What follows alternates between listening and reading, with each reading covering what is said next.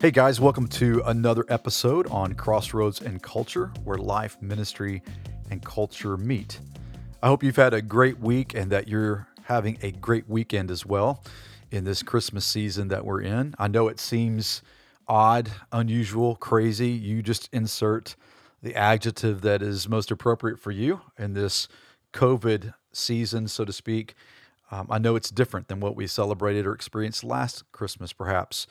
But it doesn't change the true meaning of Christmas and what Christmas is all about, the Christmas story. And that's what this episode is about today, is the Christmas story.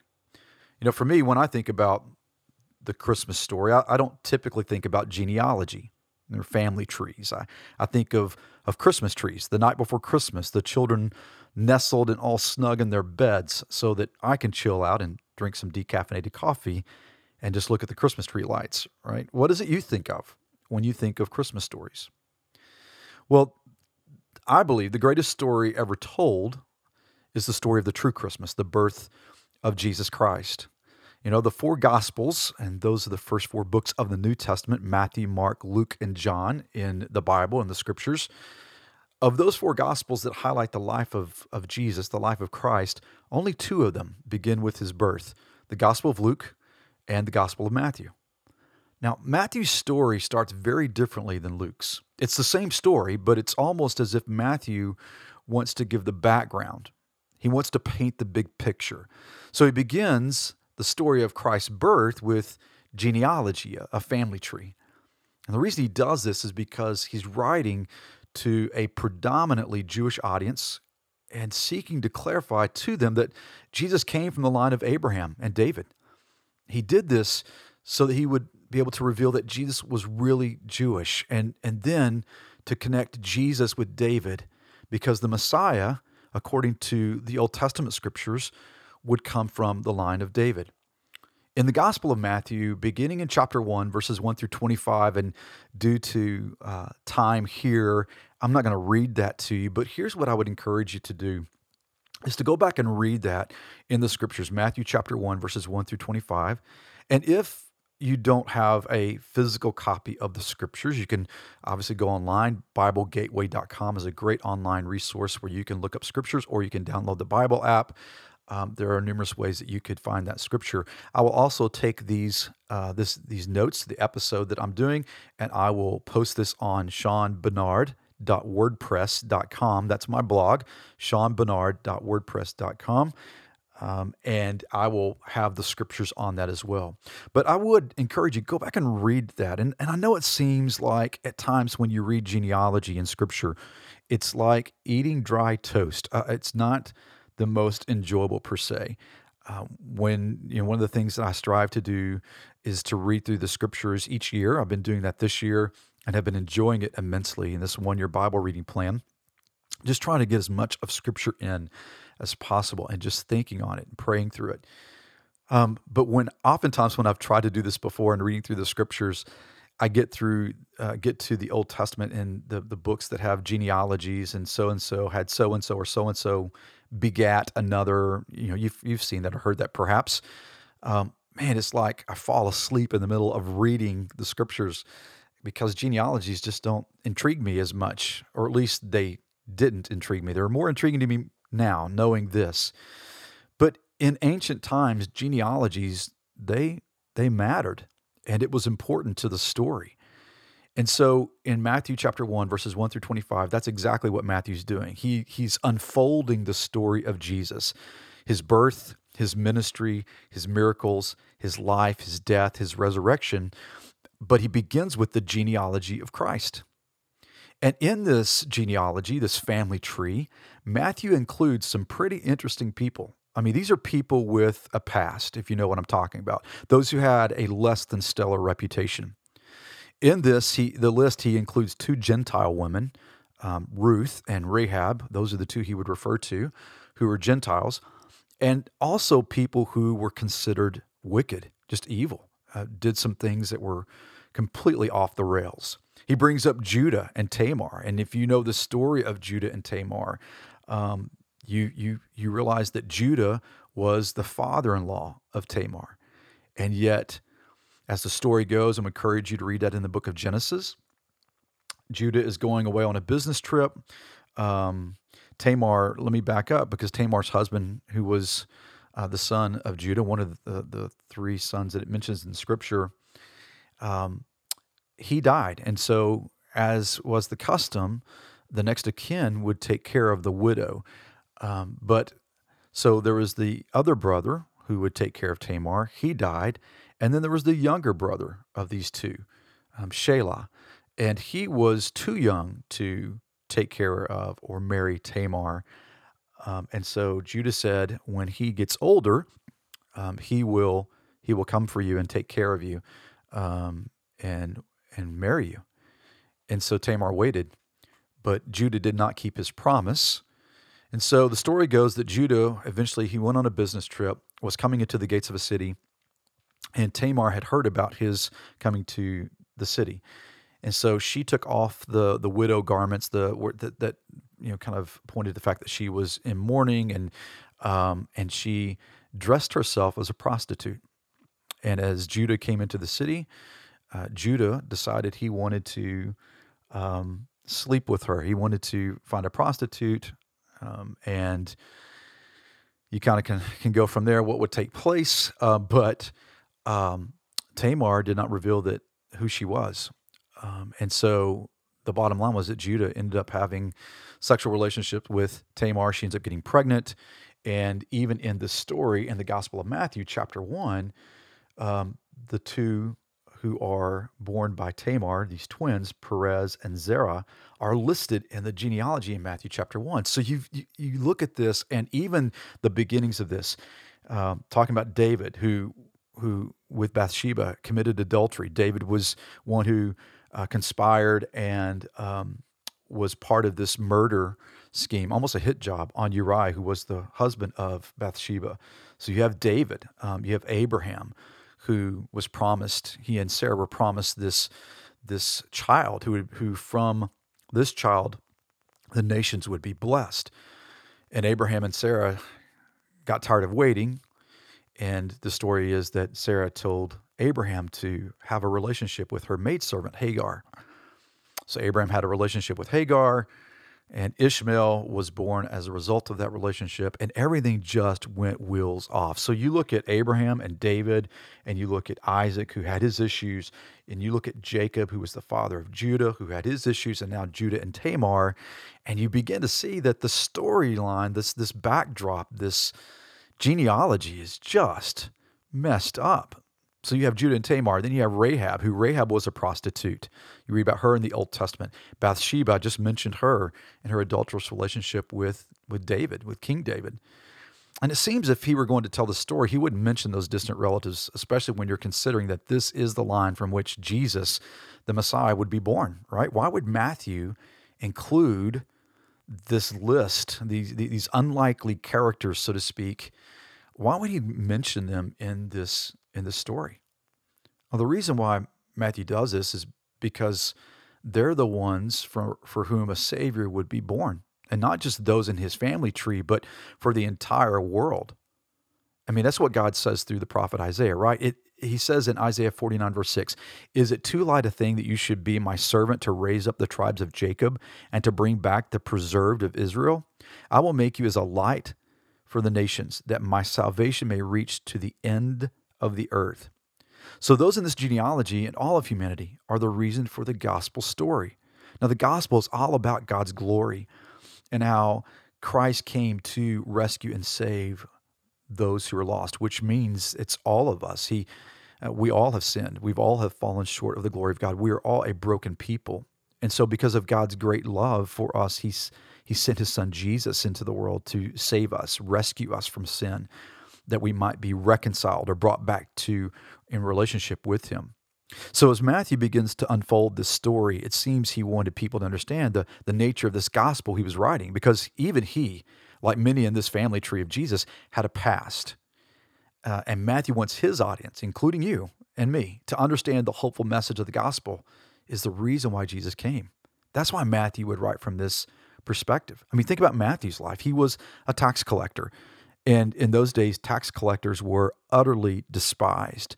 They were ostracized. They were isolated. They um, had very few friends. Any friends that they had were probably in the same profession as them. They were outcasts. And so Matthew understood that he would be an unlikely person in this story of, of this miraculous event and the birth of Christ and what Christ would come to do. And so Matthew wants to paint this picture that he's included in, and you and I are as well. So up to that point, you need to know that every religion, including Ju- Judaism, was about, and it still is, what a person had to do in order to be right with God or with their God, little g. Right? In other words, many people think this way. It's kind of like this. My standing with God is based upon what I've done or what I'm doing. Right? There, there were some many people who think that, and some people believe that today as well, that my standing with God is based upon what I've done or what I'm doing. It's based on good works or just being a good person. And some were very self-righteous, though, and they, they thought their own self-righteousness was enough to get God's approval, right? That they were religious enough or they were good enough. An example would be the, the Pharisees, right? Think about the Pharisees. But this is what Jesus said about the Pharisees. Unless your righteousness exceeds that of the Pharisees, you will never see the kingdom of God. Then there were those who knew that they weren't righteous at all, and they felt like there was no way that God would ever want them or that they'd ever be acceptable to God. They had a past. They had a, a reputation. They were as far from God as you could get. And some of you are there maybe on both accounts. Some of you may feel as though you've not, that you've been good enough to be right with God, right? You've done a lot of good things. But there may be some of you who feel as though there's nothing you can do to be right with God. I mean, why would God want me? Maybe that's what you're asking. That was Matthew's story. He was a tax collector, again, a deceiver, a social outcast, the, whose friend circle was just those who were just like him, as I mentioned just a minute ago. Matthew knew his brokenness. He even knew what led to his brokenness, which is sin. And that goes back to what Scripture says, that, that it, Scripture tells us that we're all sinners, right? Romans three twenty-three, for all have sinned and fallen short of the glory of God. All of us have. There's no way to sugarcoat that, that hard truth, right? The reality of humanity is that sin separates us from the one true holy God. But the hope of the gospel is that Jesus has put on flesh, the flesh of humanity, to reconcile us to holy God. So God came in the flesh, in the person of his son, Jesus, and Jesus has put on that flesh, the flesh of humanity, to reconcile us to holy God. Colossians chapter one, verse twenty-one and twenty-two says this, "And you who were once alienated and hostile in mind, doing evil deeds, he's now reconciled in his body of flesh by his death, in order to present you holy and blameless and above reproach before him." You see, we've all broken the law of God. If nothing else, the Ten Commandments reveal the depravity of our lives and our inability to be good enough. And that's a huge problem when it comes to knowing God. When it comes to having a relationship with God, and when it comes to your desire of wanting to go to heaven when you breathe your last breath here on earth, sinners can't stand in the presence of a holy God in his perfect heaven. So that's a huge dilemma for those in this passage, right? It's a huge issue for Matthew, and it's a huge issue for you and for me. You see, the point of the gospel is not to make you feel guilty for sin, but to show you that you are guilty of sin and in need of a Savior. And that is a huge Um, point that needs to be made, and because there are there are several in our culture, many people who really base uh, what they do and justifications of certain things, decisions they make, or how they live their life based on how they feel, right? That it's about my feelings, it's about how I feel. And it's true that God did give us emotions and feelings, but as, as I said in an earlier podcast, an, an earlier episode, that our feelings should never be the guardrails, right? They, they should never be the, the means by which we make decision. But that truth, the truth of God's word, um, should be the guardrails um, in which our feelings are directed. Um, so, so the point of the gospel is not to make you feel guilty for sin, but to show you that you and I are guilty of sin and we are in need of a Savior. And the beauty of the gospel is that God has graciously provided the way to relationship with him through Jesus Christ. And he is the he's the only way. According to John fourteen, verse six, Jesus said this. This wasn't this is not something I'm making up or anybody else is making. This is what Jesus says. He said that I am the way, the truth, and the life, and no one comes to the Father except through me. He didn't say that I am a way or I am a, a kind of a, an, another way of living, I, or you know, I am I'm, I am life, uh, as well as other things might be life. He didn't say that. Um, he didn't say I am a truth. He said I'm the truth. So I'm the way, the truth, and the life, and no one comes to God the Father except through me. That's a pretty, ex- well, that's not pretty exclusive. It is an exclusive statement. There's no other way we can have a relationship with God except through Jesus, and that's according to what Jesus has said. So what is, what Matthew's telling us is, is really great news as we look in this genealogy, and then what also Jesus has said in the Gospel of John. That's really great news for sinful, guilty people. And although we're guilty because of sin, God has graciously provided a way through Jesus, who willingly took our sin and our guilt, despising the shame, and he offers us the forgiveness of sin and the hope of salvation. So, th- so this teaching of Christ was totally different than what had been taught in the past by these religiously fervent Pharisees and Sadducees and scribes, the, the religious elite, if you will. What had become lost in the observance of man-made laws and traditions and not the law of God, Christ came to speak the truth that it's not about what you do, but what he would do. In other words, it's not based upon our actions that we're made right with God, but it is all about what God has done to reconcile us to him. This is one of the fallacies of progressive Christianity that I'm going to be speaking on in an episode beginning in January. I was wanting it to do it on this episode, but I'm doing some more research, wanting to make sure that that as I um, talk about progressive Christianity, that that I do it in a way that um, is uh, gives some context, and and so I want some more time to to write on that. But but progressive Christianity would say that it's about activism. It's about what we do, um, identifying with the oppressed of our. Uh, of our culture and helping identify with them and be with them and rescue them from this, or rescue those who, who are in the midst of a oppressive Christianity, a Christianity that says you have to do certain things or you have to believe certain things. Um, they're wanting to free us from, from the oppression of this. So progressive Christianity, there's a lot to it. I'll get more into it in the next episode, but the truth of the matter is, uh, it's not based on our actions, about our activism or what we do that we're made right with God. It is all about what God has done to reconcile us in or reconcile us to him. That's what Scripture says when it says, for he will save his people from their sins. That's what makes the story of God so incredible. I mean, that one verse is what makes the coming of Jesus as a baby such great news, is that he will save his people from their sins.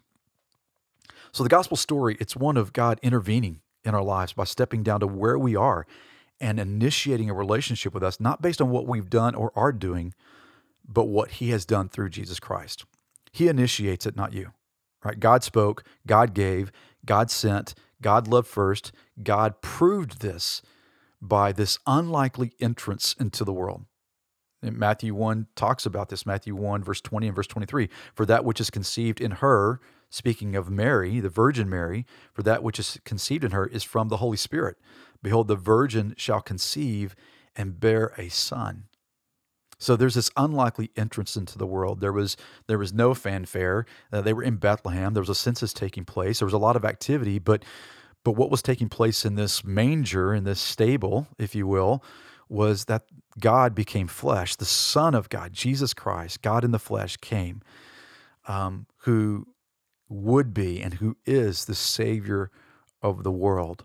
And you would think that this Savior, Jesus, who is the King of Kings, would come with this kind of this regal ceremony. Um, but when you look at the you look at the people who who surrounded that that manger on that on that evening, you talk about shepherds, right? They were they were kind of the the lower part of the the social spectrum as well. Um, I mean, here they are invited to this, to see what's going on. They would be the ones who would be the evangelists. They would go and tell people basically, hey, here's what's taken place.